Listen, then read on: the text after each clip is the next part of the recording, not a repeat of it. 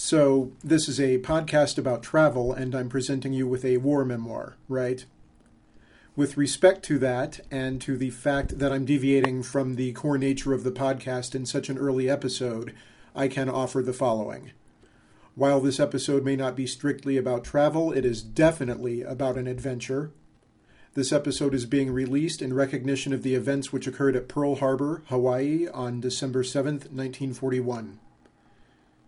You see, my dad fought in World War II in the Pacific. If you were to meet me, you would find that hard to believe. I'm too young to have had parents who were adults during the big one. But what can I say? My parents adopted me late in life, and yeah, I grew up with a World War II vet as a dad. My dad was a man who, at much too early an age, was ripped away from the arms of his family and straight from the back of its land sent halfway around the world and dropped into a savage conflict, being told to kill or be killed all day, every day for the next four years, and who survived that experience to come home and take his place as part of America's greatest generation. And he was marked by the war for the rest of his life, but he very rarely talked about it. And now I have been given and entrusted with the opportunity to present a memoir by another American serviceman who fought in the Pacific and who did have plenty to say. Regarding this man's experience in combat, I will offer just a few key words and phrases which describe the narrative which you are about to hear. Bataan Death March, Slave Labor, First B 29s Ever Seen. Please note this memoir is peppered with the use of a pejorative term for Japanese people. My dad also used this term until his very old age. I do not use this word, and as far as I can tell, it has almost passed from civilization. And please keep in mind the circumstances described in the memoir, and of course that such pejorative terms were undoubtedly used on both sides of the fence. I am honored to present the war memoir of Hiram J. Sandberg.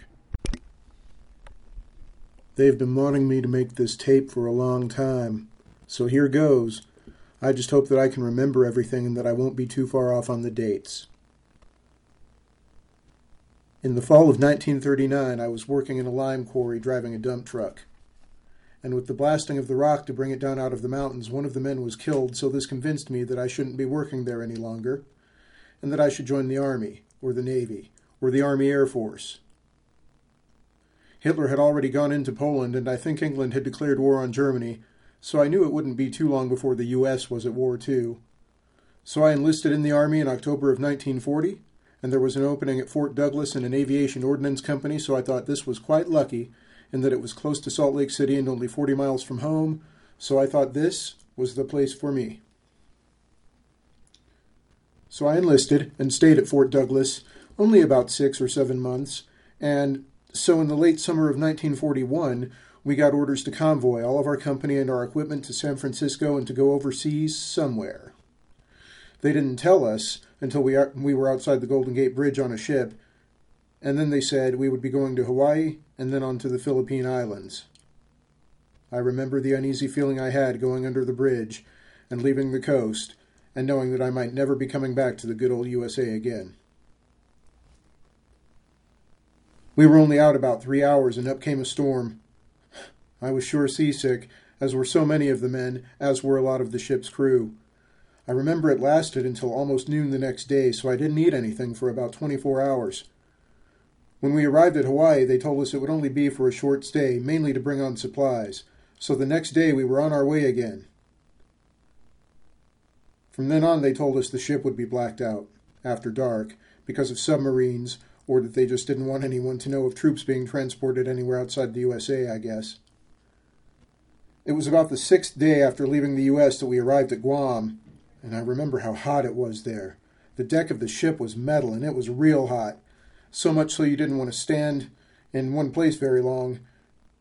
So then, after about three more days, we came into the Philippine Islands, and I remember while passing between two islands that I was told over the speakers this was one of the deepest known depths that it was six miles deep.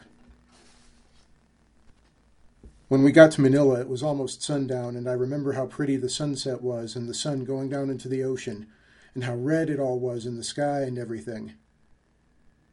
We were based at Nichols Field, an air base only about five miles outside Manila, and our job was to supply the bombers and other aircraft with bombs and ammunition. I had a machine shop truck, so I had some maintenance work to do also for the base. The two months we had there at the base before the war store started was really enjoyable. And if I could relive any part of my life again, it would be those two months. There seemed to be so much to see, and only weekends and evenings to see the sights. I think one of the good things about being in the service there at Nichols Field was we didn't have to pull any KP. We had Filipino boys and some of the women come in to do the cooking, along with some of the uh, GI cooks, you know, base cooks.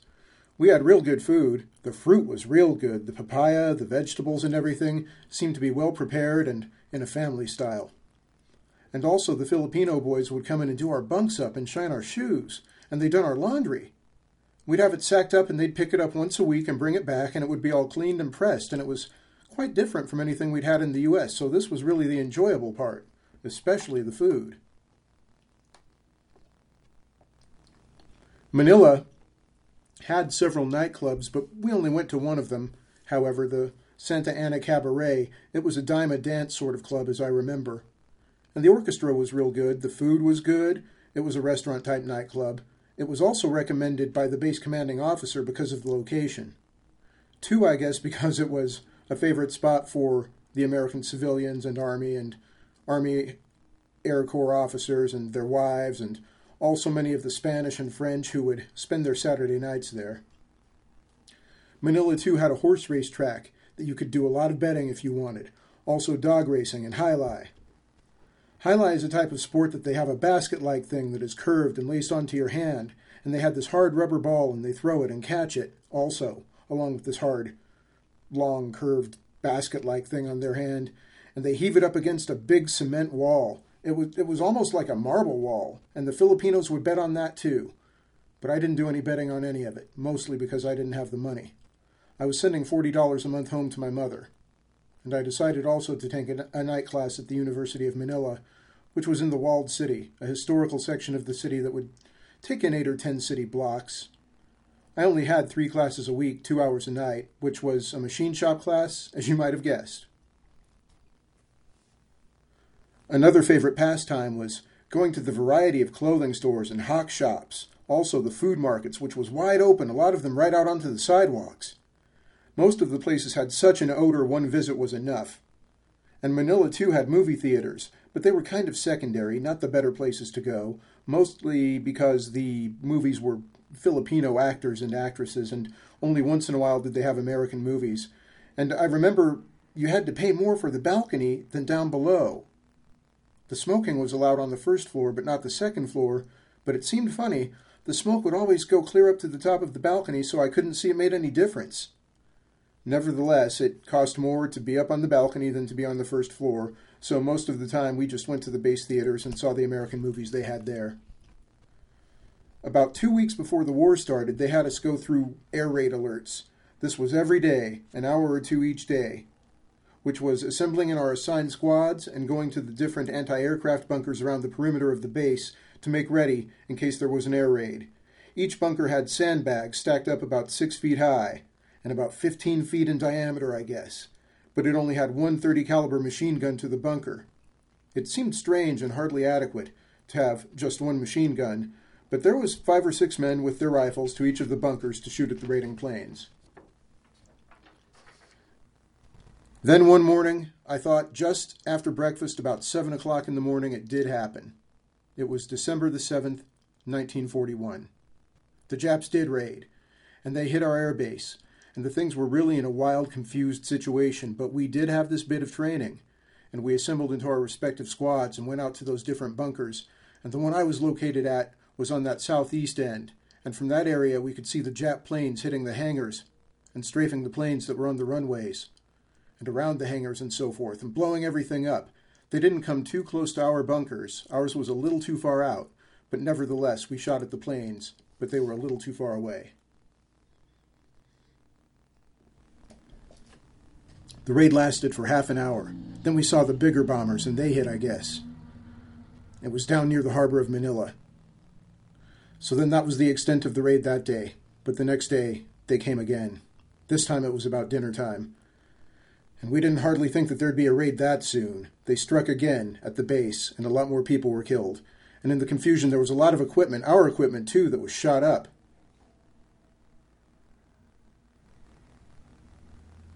So it's hard to remember those next two or three days, but I think we salvaged what we could from the airbase.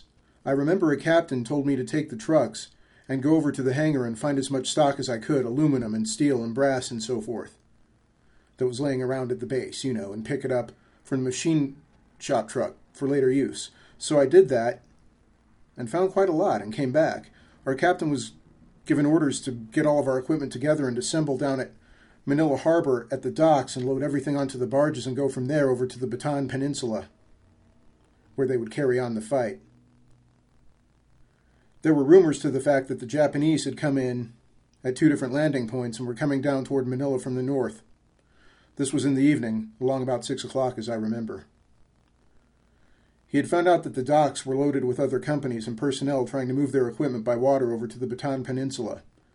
He inquired as to whether the Japs had come in, got as far as San Fernando. That's a pretty good sized city to the north of Manila.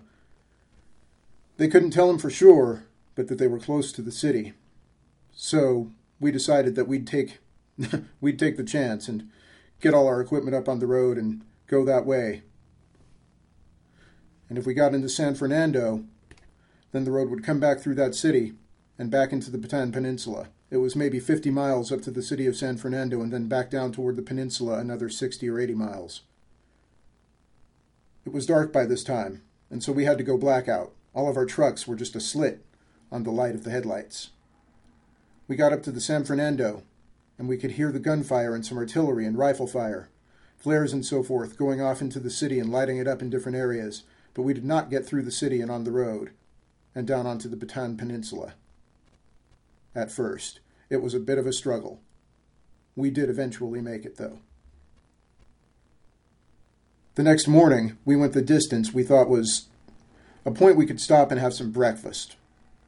Then we sat. Then we went down to the Bataan Peninsula. They had a commanding officer that was over the area. He said that this was the point where they'd make the first stand against the Japanese. That evening, I remember none of us got too much sleep and just after we got through eating, we went out and into the jungle a ways. And I remember two or three of the fellows ran into a big python snake. So everybody had to go over and see the snake, and it was a big one, the first one I'd ever seen in the area. We'd heard on the radios and from communications that Manila had fallen and that MacArthur had gone across the bay and was on the Bataan Peninsula, and he had assumed complete command of the area there. So, we being an ordnance aviation or a supply company, we were hardly infantry, nevertheless, we had our rifles, but our captain said that we would be behind the enemy lines, back of the lines, three or four miles, in fact.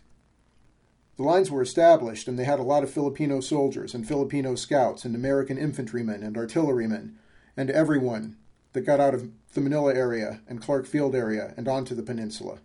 The lines held, and wave after wave, this was information we got from the lines, the Japs coming through trying to break through the lines.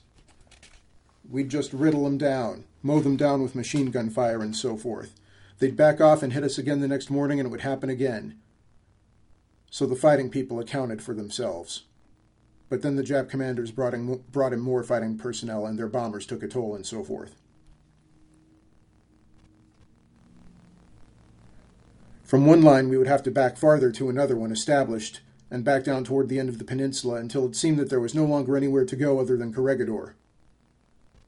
Corregidor is an island out in the mouth of Manila Harbor, about three miles. So our company was assigned a section of the bay of the peninsula there to patrol and guard against a Jap invasion. Boats might come in behind us, behind the lines and so forth. And so we established there on the beaches. But then I got orders to take my machine shop truck and go to the Philippine Ordnance Depot to work for maintenance work and anything that was needed from the supply base there at the depot. So I took my machine shop truck and left my company. This was about two or three miles or more inland from the coast area, where my company was there to protect and patrol on that section of the beach. So at this Philippine Ordnance Depot, I and the machine shop truck made hand mortars. They were just crude things, just out of a pipe and a cap over the end with a firing pin in it. What they'd do is just hold a piece of the pipe with the soldier's left hand and drop the mortar down through the pipe and onto the firing pin and blast it that way. It was something the officers requested, and so we made a hundred or so, and they worked out all right.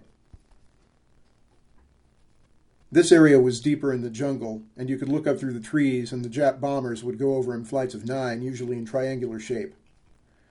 They'd come over and bomb the peninsula. Everything was camouflaged. They couldn't see where the Filipino Ordnance Depot was, but this was one of their targets. And the personnel, the roads. Then they were hitting Corregidor too. One day, we'd heard that the lines had broken, and that the Filipino soldiers had thrown down their arms and run back because they'd been on real short rations for a long time.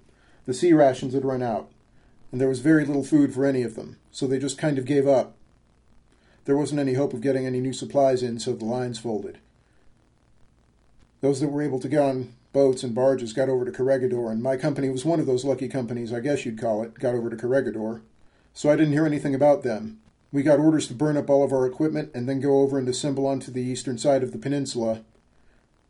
And there our Major General would surrender us to the Japanese.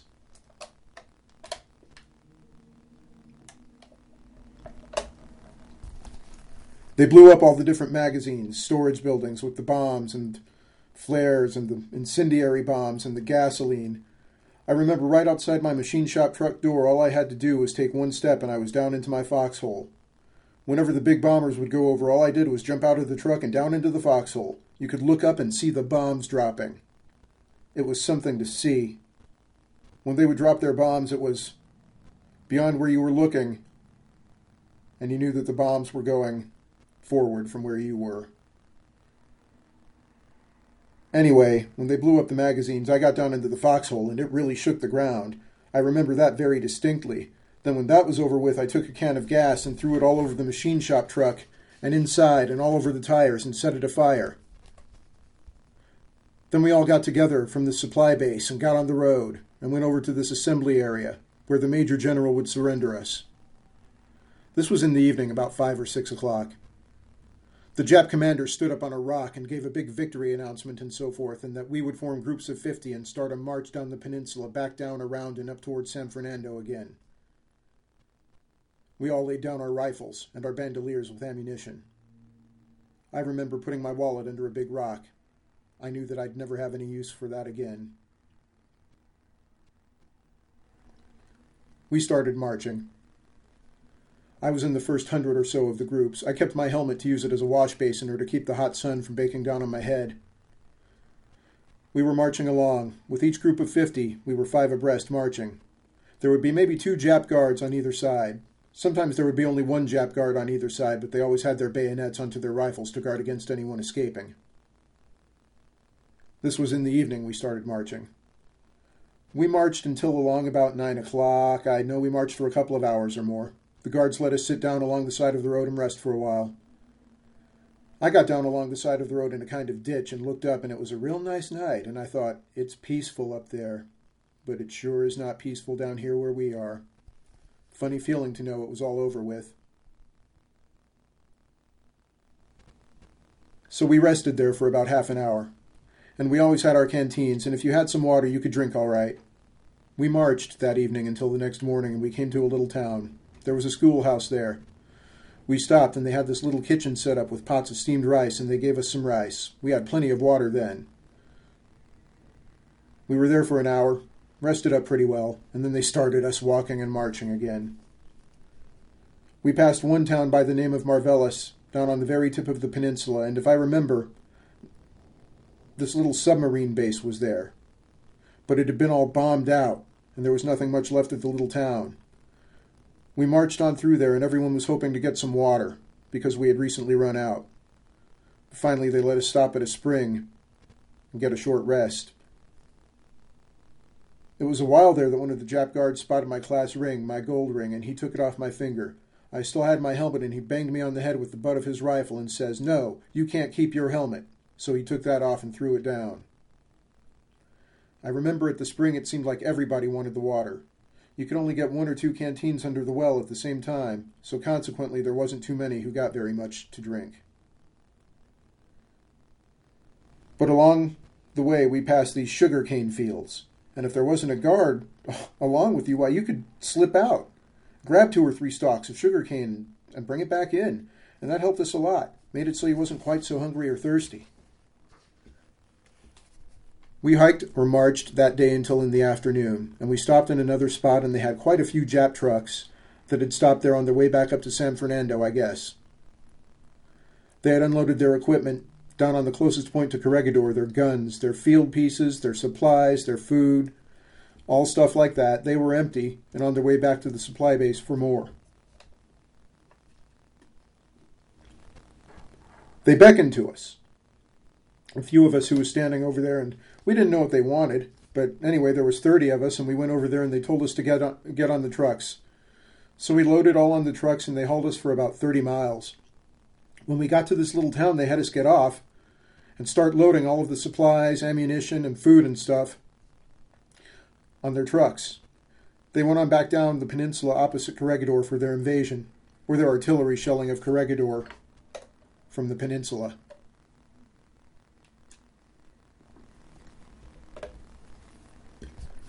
After the trucks left, we had to start marching again, and we marched at night, and they gave us some more rice, and this time they gave us some seaweed, and it went along with it with some seasoned pickles.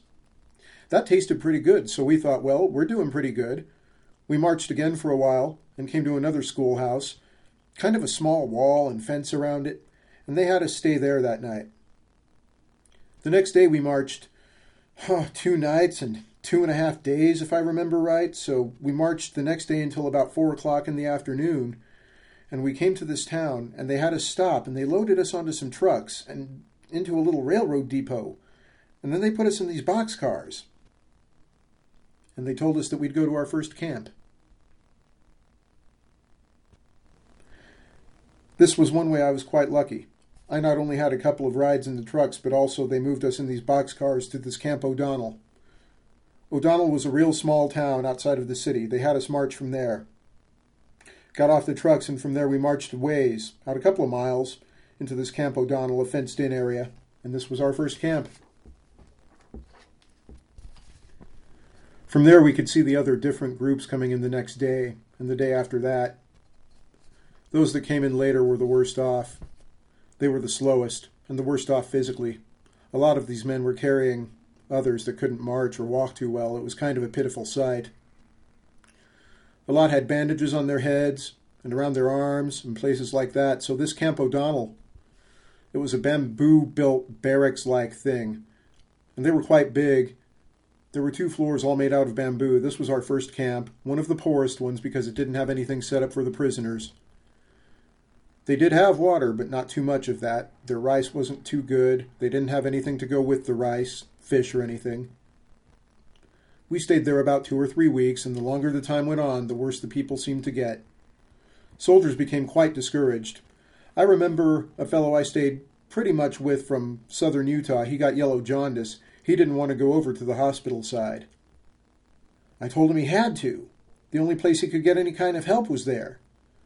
So he says, Well, everybody that goes there, they don't come out alive, so I might as well just go die anyway. I told him he had to get a little fight, and he had to come out alive, and he had to keep it going regardless of what. Things will get better. But he went over, and he did die after just a few days. I never did. Then I was moved out of that camp to a place called Cabanatuan. Cabanatuan was a much bigger and better camp. And they fed us three times a day. It was steamed rice, and twice a week we had a few vegetables. They'd make it into a soup, and so that was quite good. Then they allowed us to go out once or twice a week and go on the outside of the camp area and pull down a lot of the tall grass that was along the fence and along the roads and around the camp. This was so they could patrol the perimeter of the camp with their guards. So it was good to get out and work a little bit. I remember the little stream of water that went through one part of the camp. They allowed us to go there and dip up some water. We could wash and wash our clothes a little bit if we had some soap. They issued a little bit of soap, enough to keep us in clean clothes just a bit. One day our American officers got everyone together, and they said they were authorized a hundred men and one or two officers to go out to a small town and rebuild a bridge that had been blown down during the war by our American soldiers in retreat. They had blown up this bridge that crossed a river. and the Japanese wanted to rebuild this bridge. They would allow men to volunteer, those who thought they were in good enough shape. They told us it would be hard work. I thought, well, I'm in pretty good shape. I'll put my name in, and I did get to go. One day they got everybody together and they marched us for about three hours into the small town. I think the name of it was Tarlac. They allowed us to stay in this dilapidated old building. It had part of a barbed wire fence around it, and then they told us we'd stay and work during the day and come back that evening. We'd have time to cook a little rice and so forth. There was one Jap officer and four guards. And because they only had the four guards and not much of a fence around the city, they told us no one should try to escape that if anyone did try to escape, ten men and one officer would be shot. So no one tried to escape for a month or so. But one night when we came back from working on the bridge, they'd have a roll call. Along about six o'clock, one of the men was missing. He was one that had stayed there in camp, in the sick bay area, because he had malaria. The Japanese had everybody draw out a number, and ten of those men would be shot, and one officer would be shot if they didn't find the man. They sent out a detail and a couple of guards, and they did find the guy and brought him back, and he was kind of out of his head with the malaria he had. I remember this sick bay part of the building. There was this little pan they kept in the middle of the room, and it had this bark. It was a quinine bark off a quinine tree. They would put a little water with this bark, and anyone who needed quinine for the malaria, why, they would take a teaspoon or so of this water. That was about the extent of what they could do for the people who got sick. Anyway, it was a relief when this guy got back, or when they dragged this guy back. So we continued on with the bridge, and after three months, we got it built. During that latter part, why I got diarrhea quite bad and had to stay away from my job for a few days. I don't remember what I did for the diarrhea. A lot of the time, they would take rice and cook it into almost a charcoal like consistency, and they would eat that, and it was supposed to help that. There was a lot of malaria and dysentery among the men, too. They would wear themselves down from working on the bridge, and so a lot of them they had to put on trucks and bring back to the camp after the bridge detail was finished.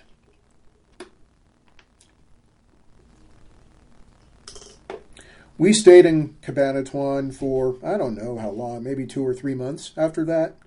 Then two or three Jap officers came into the camp and they had everybody line up and take any information as to what they did before the war or before they went into the service, like what they did in civilian life as a trade, or what they did when they got out of high school, or what their line of work was. They told us that they were moving a lot of men out of the camp into Japan, those that were in fair physical shape, and so we were kind of looking forward to that. So one day they had everyone line up and count off, and they marched us all down to the town and loaded us all on boxcars, and from there took us down to Manila, to the harbor, and they loaded us onto this big troop transport. We headed out toward Japan. We traveled by sea for two or three days, and we got into Okinawa, and they stopped in the harbor, and we brought on some supplies, and they headed out for Japan, and after three or four hours, I guess, we were only out at sea for a short while. They turned around and came back to the harbor. They told us there was a submarine scare.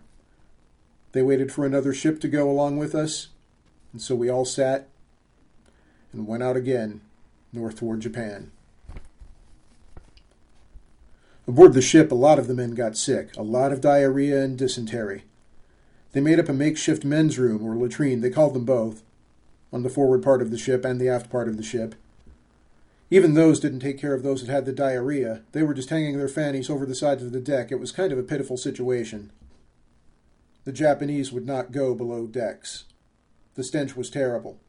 I remember there was a body of one of the Americans left under a gangway stairs. The body had been left to bloat and rot. We got up toward Japan, and the one ship separated. And they went toward Japan and told us over the loudspeaker we were going on to Korea. we entered the harbor of Korea at Pusan. That was the name of it, a little harbor. They had everyone line up and count off, and they checked everybody over. Those that were in the best physical shape were sent up into Manchuria, but there were maybe a hundred or a hundred and fifty who just had to stay in Pusan. They were in the worst physical shape. They had a lot of different sicknesses malnutrition, dysentery, the diarrhea, malaria, and so forth. So I had to stay in this camp at this city, there in Korea. Then this night I was the worst off. I got pneumonia this one time. I lost a lot of weight. I got over it, and then they sent us up too, into Mukden, Manchuria, where the rest of the men had been sent. I remember at this camp in Korea, this fellow I bunked right alongside was dead one morning. I shook him to tell him the food was coming around, but he didn't move. And I called the corpsman. And they had found he died during the night. He had died of diphtheria. I didn't get it, so I must have been immune to that disease. But this was one of the worst times of my stays at the different camps because of the cold. It was real cold. It was November, as I recall. The cold north winds would come in and made it seem like it was 20 below Fahrenheit, where we had just come out of the tropics and had to go up there where it was so cold.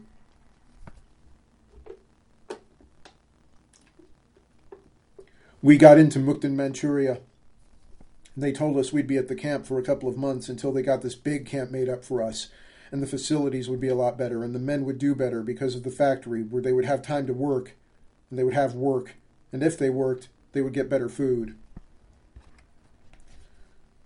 We stayed at this camp, and we were only allowed one bucket of coal per barracks per day, and it wasn't enough to keep everyone warm. It was down 10 below, 20 below Fahrenheit, and it seemed so cold, and nobody could go outside of the barracks. Most of the time, we just stayed covered up in our bunks. Then one day they told us we were all going to the new camp. It wasn't very far. It was on the other side of Mukden, and Mukden was not quite as big as San Francisco. But it was a good sized city, a lot of factories around. We got to the camp, and it was a new one they'd built, just especially for prisoners of war. They had a big brick wall all around it, and they had three high tension wires above the brick wall. The wall was about 12 feet high, I think. Inside the camp, there were three big barracks, and each barracks had two floors, and it was quite nice. They had straddled trench toilet facilities, and they told us the next day we would march over to the factory and work. That was about half a mile away, maybe about a mile, I guess, and the name of the factory was MKK. They built machine tools. One of the factories built parts for aircraft, the wings and the parts of the aircraft, but we were not allowed anywhere around that one. That was fenced off, and only the Japanese and Manchurians worked in that one. Another time there at Mukden, Manchuria, before the American bombers hit, there was a shakedown of all the different barracks. The guards just came through and they went through everybody's belongings. They wanted to find out if they had knives or anything. One of the men, I remember, a tall, lanky Marine, had kept an American flag with him all the time, and they found this flag with his belongings there at his bunk. They took him out, and he was gone for several hours. Then he came back. He said they just wanted to find out why he'd kept an American flag all this time. He was honest. He says he gave them the reasons for it. It was good enough. He thought he was in deep trouble, but apparently it wasn't that bad at all. In thinking back, the winters were really the worst to stand. It was 40 below several days, the winter of 1943 to 1944. We had pretty warm clothing, and everybody wore beards because they didn't have any razors, any means of shaving. So that helped, but the frost of your breath would freeze on your beard. It was quite odd to see all this at times coming in from the factory. First, I worked in the southernmost factory, the foundry area. Our job was to carry the coal and shovel it into the big furnaces that melted and heated up big castings, and they drop forged a lot of them into different shapes for other parts of the factory. I was there for a month or six weeks, and then they moved us down to another part of the factory where they actually had the machines doing the machine work. They worked us along with some of the Manchurians and some of the other Japanese. I was a helper with one of the Japanese ex soldiers. I'd have to help him onto the machines with the big castings to be milled and machined down into different machines they built. One evening we were in camp, and each time we'd go to the factory, they'd count us off. Everybody had to line up and be counted off to make sure there was a good, accurate count. After coming back to the camp, we'd be counted off again to make sure everyone was accounted for, that no one was back over at the factory, left or something. I remember one night you could see the sky lit up for a little bit and there was a fire of some kind, and the Jap guards got everybody out of the buildings. And we had to be counted off. All the American officers had to be accounted for, and they stood us out there for a long time. Finally, they allowed us to go back into the barracks. They told us that one part of the factory was on fire and that one of the GIs had started the fire. But come to find out the next day, it was one of the Manchurians that worked down there during the night. He'd got cold, and he laid down on this floor furnace and got his coat tail down into the hot flame, and it caught on fire. And when it woke him up and he found himself ablaze, he run over and wrapped himself up in one of the big blackout curtains at the factory window to smother the flames. It caught on fire and up into the wood superstructure of the factory, and so the factory was caught on fire that way. It was a lively affair there for a while. We didn't quite know what was going on.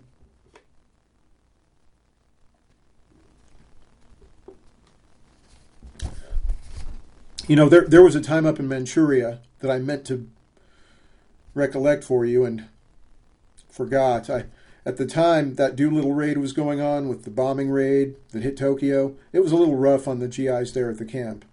The Jap guards were a lot meaner. They put more guards around and they always had their bayonets fixed. I remember there was one evening I went out after dark for a barrel of hot water over at the kitchen and the guard caught me. You're not supposed to go out of the barracks after dark, you know. This time I thought I'd take a chance. I went over to the kitchen for hot water, and on the way back the guard caught me. This was an offense, and I had to go to solitary confinement for a couple of days. This is one of the things I meant to relate about being up there. then, after we'd been in for about a year, we got Red Cross packages, and that seemed real good. And during that time, too, they allowed us to have an English newspaper come in once a week. Once a week, they'd allow this paper to come in. It was the Nippon Times, was the name of it. They'd tell in the paper how the war was going on. That's about all it was war news and propaganda to how the war was going and naval battles. It was depressing for us to read it, but it was, nevertheless, something for us to read. Another thing that happened toward the end of our stay up in Manchuria was we didn't go to the factory one day. Everybody wondered why. Then we could hear air raid sirens going off all over the city. Soon we could see these bombers go over, and we knew that they were American planes because there was only one plane that big in the world, and it was American. The bombs hit around our camp, and none of them hit the camp this particular time. They hit factories and warehouses and so forth around not too far from the camp. And then after a couple of days, it was after dark, they bombed again, and this time they hit our camp. When they got the alert and the sirens started blasting, the Japs allowed us to go out of the buildings and lay on the ground. One of the bombs hit one of the buildings, the latrine, and there was crap thrown everywhere. One of the bombs hit out among the compound where the men were lying. Two or three were killed, several were injured. One soldier who survived had a metal plate put in his head to repair the wound from the bomb shrapnel. The wound was on the front right side of his forehead. That was kind of a bad time. I don't remember exactly, but it seems like a hundred or two hundred yards from where I was laying. So I was lucky there.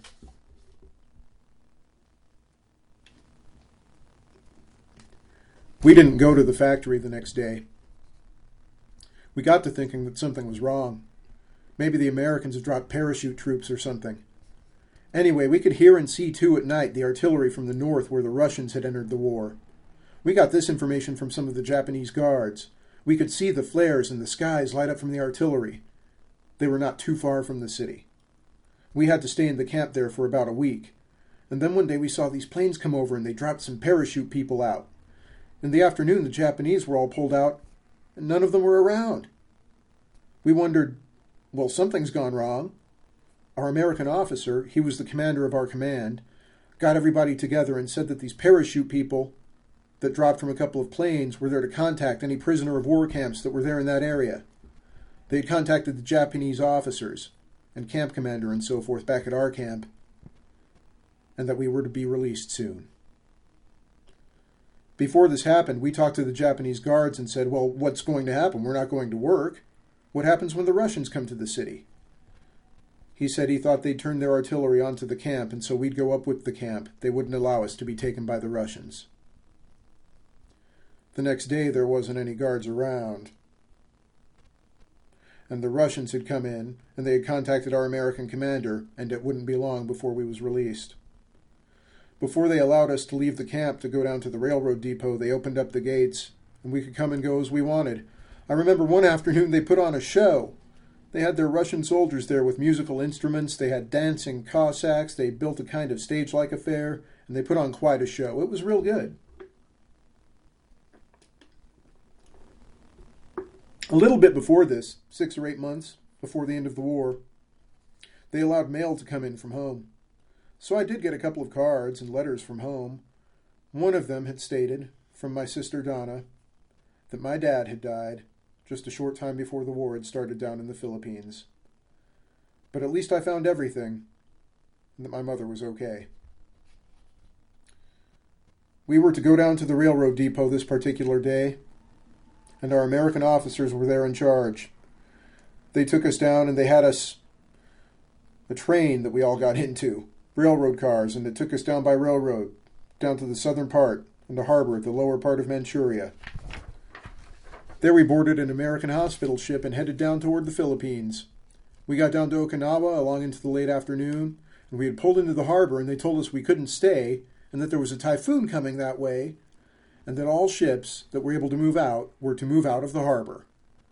So we pulled back out of the harbor and went toward the Chinese coast. The typhoon was quite bad. It was tossing the ship around. The waves were real high. The next morning, about seven o'clock in the morning, there was a big blast. It shook the ship, and we didn't know what had gone wrong. I run up onto the top deck. The typhoon had subsided quite a bit. The waves wasn't quite so high. Then they told us that they'd hit a floating mine the B 29s had dropped to stop some of the Japanese ships. We were without power for quite a while, and then they started up an auxiliary power plan. They had barricaded and blocked off the bulkheads down in the engine rooms where the mine had hit, so it seemed it would be okay. But he didn't have power in the ship, so he says that we'd be headed back toward Okinawa. Another ship tied on with a long rope and started towing us.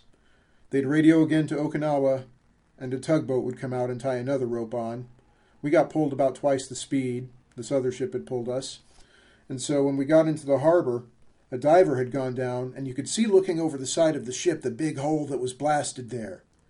The divers went down and into the hole from the outside and found that several men that had been there in the engine room part had been washed out from the typhoon into the heavy seas. They took us off the ship into an American barracks, and they fed us real good. Some had to stay and get on another ship and go to the Philippines, but I, with several others, got on a truck and went down to an air base. They put us aboard several B 24s and they flew us down to Manila. So again, we were back in Manila. The city was a little different from the bombings, and the harbor had a lot of damage. The walled city of Manila was damaged real bad. The big wall around it was blown up in a lot of different areas. They boarded us on another American ship and we started to come back to the U.S.